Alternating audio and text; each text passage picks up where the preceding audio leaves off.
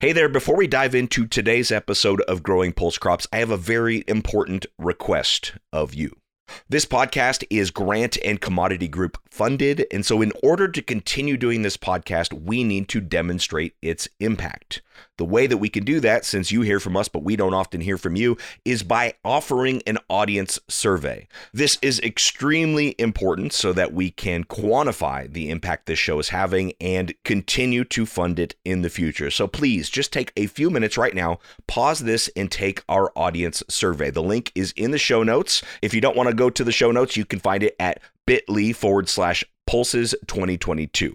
To get the exact link, please go to the show notes. But that audience survey is so extremely important to the future of the show, and we would be eternally grateful if you can please go take a few minutes to fill out that survey now.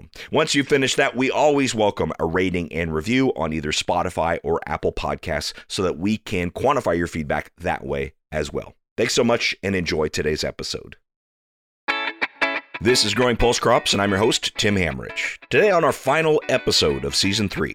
There's these short-term economic realities that producers face, and then there's these long-term conservation goals that all of us really feel are important, but there's this conundrum that those sort of short-term economic realities and long-term conservation goals are difficult to align, especially with the crops that are available to us as growers right now.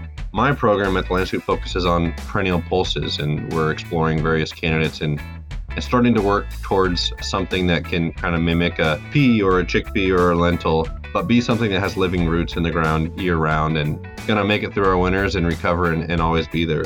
It's kind of a plant once and harvest many times type of deal. The Land Institute's Brandon Schlautman joins the show to talk about the work they're doing to breed perennial pulses.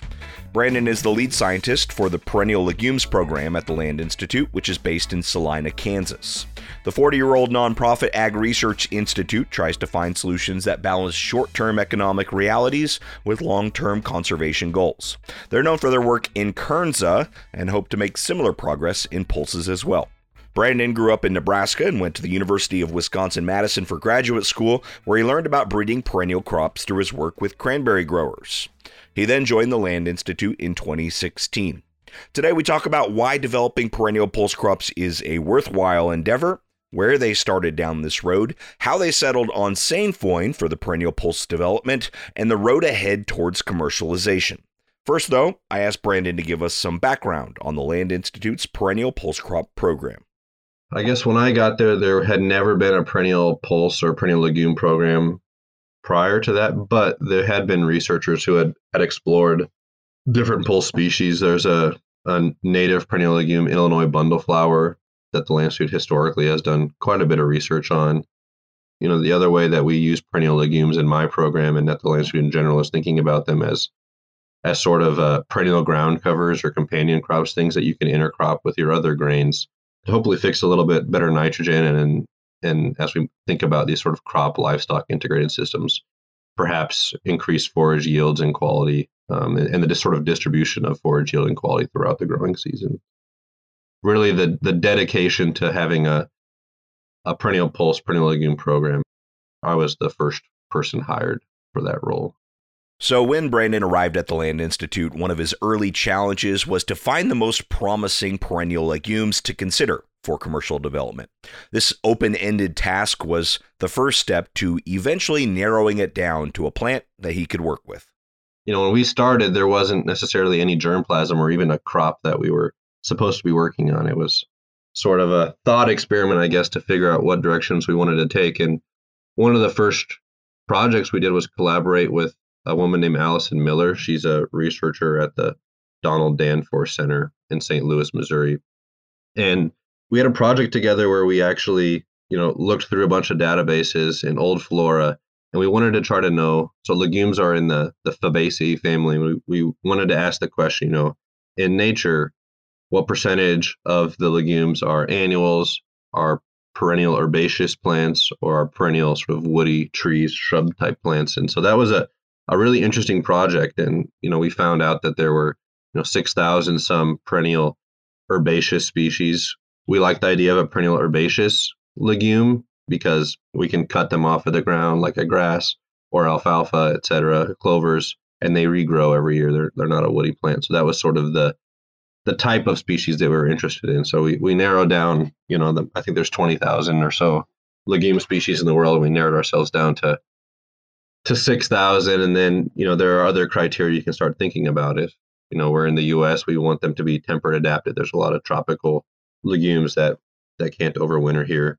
There happen to be quite a few legume species that have, as we know, anti-nutritional compounds and things like that. So we went through our list and sort of pared it down. And, you know, now we're working on, you know, really two that we've thought about working on, but one that we're really interested in. That's sainfoin, which is Onobrychis viciifolia. It's a species that's already been used for quite a while as a perennial forage legume throughout Eurasia and even the U.S. It's grown in parts of the Dakotas, Montana, Wyoming, into Canada, etc.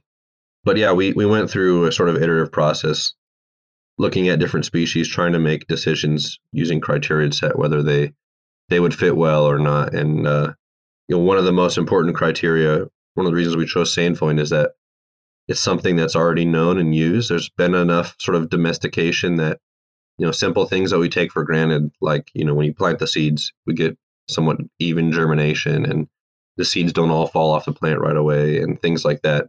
Because people have been growing sainfoin for thousands of years, we've already got some of that initial domestication breeding type work done.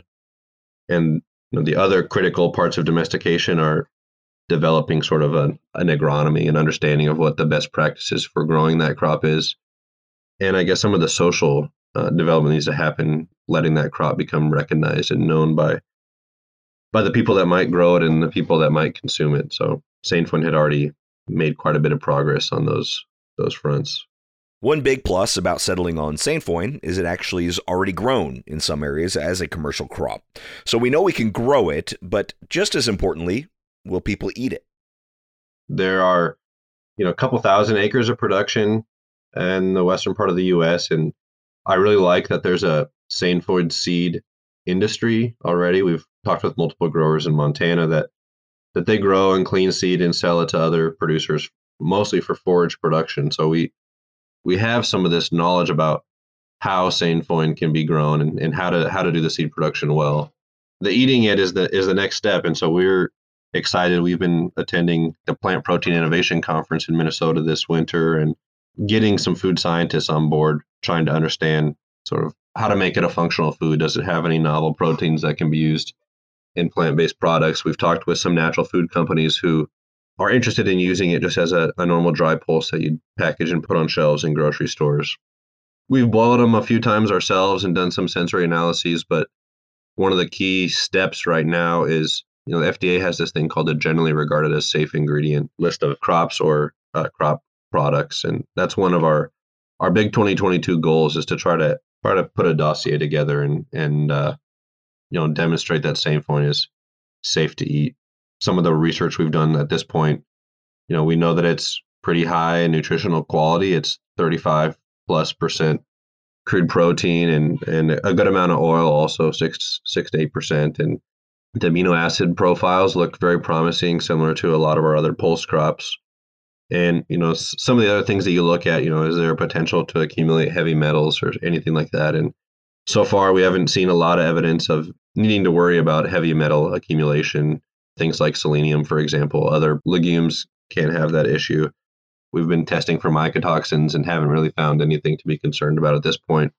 There's the allergen question that exists for a lot of our pulses. We haven't moved into that area of research much at this point, but, you know, that's sort of where we're at right now. We really, you know, open to working with any sort of food scientists, pulse researchers, or nutritionists that have any expertise in those areas. We'd love to kind of meet you and collaborate and hear your thoughts on interpreting the data that we have at this point and thinking about what other data needs to be generated as we, you know, move into the coming year or two.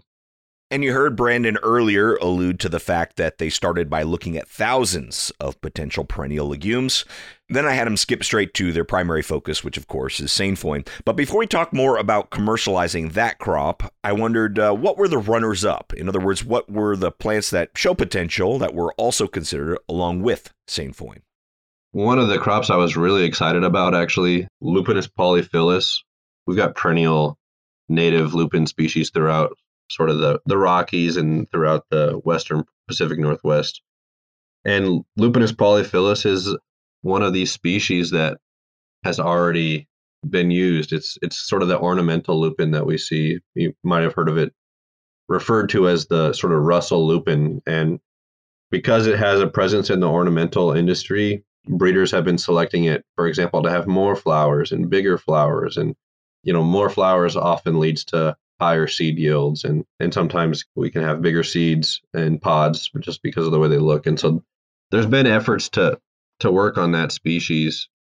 And there was a group in Europe that's been looking at trying to reduce the alkaloid content of these lupins. And there are actually wide hybrid crosses between Lupinus polyphyllus and another South American lupin, Lupinus mutabilis, which is the species that the Incan Empire domesticated, and it was sort of their pulse crop, you know, hundreds of years ago.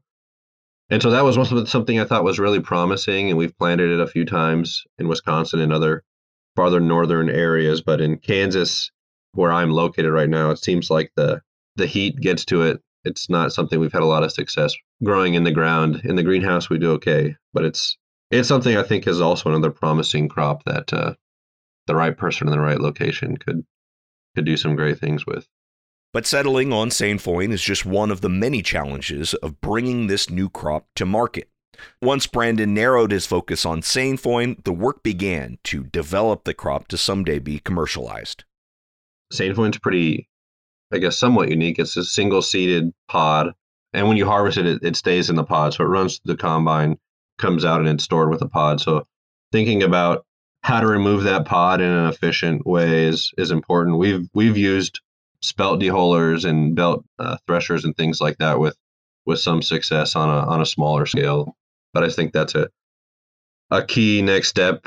You know, one of the big motivations behind having perennial pulses and perennial grains in general is thinking about through the ecosystem services that they might provide. And so, you know, something that, you know, our kind of midterm, longer term goals are really getting robust estimates of the nitrogen fixation potential of sainfoin, depending on where we grow it and how we grow it, sort of the carbon sequestration potential, understanding a little bit better if sainfoin and to what extent sainfoin limits runoff and soil loss to erosion. Those are really important questions that still need to be answered, and we imagine are going to be a lot of the motivation between some food companies including sainfoin in their product lines. So other supply chain issues are simply learning how to grow at scale and to teach growers how to grow it. There's small numbers of growers who are sainfoin seed producers right now that have a lot of knowledge. And, you know, whether that knowledge is easily transferred to other growers is something that we'll have to learn. We aren't sure at this point how, whether initial marketplace would be sort of the natural food industry and whether it'd be a big push for sort of organic production or whether conventional production can happen right away also. So thinking through the differences in the management practices for both of those systems will be something else that's pretty important. One benefit of sainfoin that, you know, we are excited about is the potential to integrate it into crop livestock systems where, you know, perhaps we're producing a sainfoin pulse crop that's harvested in, you know, mid to late summer. And the regrowth is available either for grazing or perhaps even haying in certain environments over the winter, and allows us to have a little bit more diverse income streams off the same field. And sainfoin is insect pollinated. It's a great honey crop that could provide some opportunities, you know, another source of revenue for growers, but it could also provide some challenges in thinking through how important those pollinators are and if new growers are going to need to, you know, learn how to manage those pollinators themselves or create sort of the supply chain of, you know, from the bee industry, getting bees delivered at the right times of the year to fields across different parts of the U.S. Well, it's by no means going to be an easy road, but Brandon believes all of this is worth the effort. I asked him to explain his vision for what's possible in a future that includes commercially grown perennial pulses. Yeah, so, you know, we think about the perennial grain dream. You know, our founder, Wes Jackson, kind of coined this term, nature as measure. I think that's really the impetus for this effort to create these perennial crops that are really resilient in the, you know, grand scheme of things. That right now we might call them brittle rather than resilient, because we're just developing them and we don't really understand all the management practices. We haven't really gone through the heavy breeding efforts that we need to be able to plant them, you know, the way we might plant chickpeas and things like that, where we know as long as we follow a certain number of steps, things are gonna turn out right. But we can envision that, you know, someday under you know, improved varieties and well-known management practices, that these perennials are very resilient in terms of what sort of inputs they're going to require. We think about sainfoin, for example, as a nitrogen-fixing perennial legume species, something that, you know, we can harvest sustainably or regeneratively from a landscape. We're removing this protein-rich seed, this nitrogen-contained seed, from an environment where, you know, ideally the amount of nitrogen that the sainfoin's bringing into the field through fixation every year is matching the output. And I think that's sort of the dream for perennial agriculture in general, is that we somehow balance sort of the inputs with the export of the system. We're reducing our dependence on herbicides to manage weeds in a field where these perennials are much more competitive and reduce, you know, emergence and competition from annual weeds. We're definitely critically reducing the soil disturbance on an annual basis. Reducing soil disturbance is really the key to the whole system. Reducing runoff and wind erosion also, depending on our region. You know, those are really important challenges that affect the long-term productivity of our cropping systems and sort of the impetus for a lot of the environmental challenges we see around the U.S. So especially, you know, we look at the Corn Belt region and the amounts of soil we lose to erosion on an annual basis, still due to our tillage practices. And it's not only about reduced productivity in those fields, but we trace sort of the route that soil ends up taking through water systems all the way into, you know, the Gulf of Mexico. And we look at sort of the hypoxia and other, you know, the dead zone that's happening there. Those are all sort of, to some extent, have their start in agriculture and the way we currently practice it. And perennials can reduce soil erosion. By having them every year, we can reduce the disturbance event that we need to plant our new crop. And disturbances can be tillage. Disturbances can be sort of the herbicide pass that lets us no-till into the crop that preceded it. Perennials are going to be there. I think that's the best part about the whole deal. So the hope is that something like this will find a premium market, reduce soil disturbance, and thrive on minimal inputs. But what about yield? All of these benefits cannot be realized unless it can produce enough to be economical. That was one of the things that attracted me to sainfoin. When we look at yields that growers are getting right now, a lot of these sainfoin seed producers are already getting, you know, 500 to 1,000 pounds of seed per acre on average, which is somewhat comparable to lentils right now. So if you look at Montana, for example, lentils have averaged, I don't know, 1,200 pounds an acre, somewhere around there. And so that's kind of exciting to me, you know, for this crop that really has had little to no selection for increased seed yield.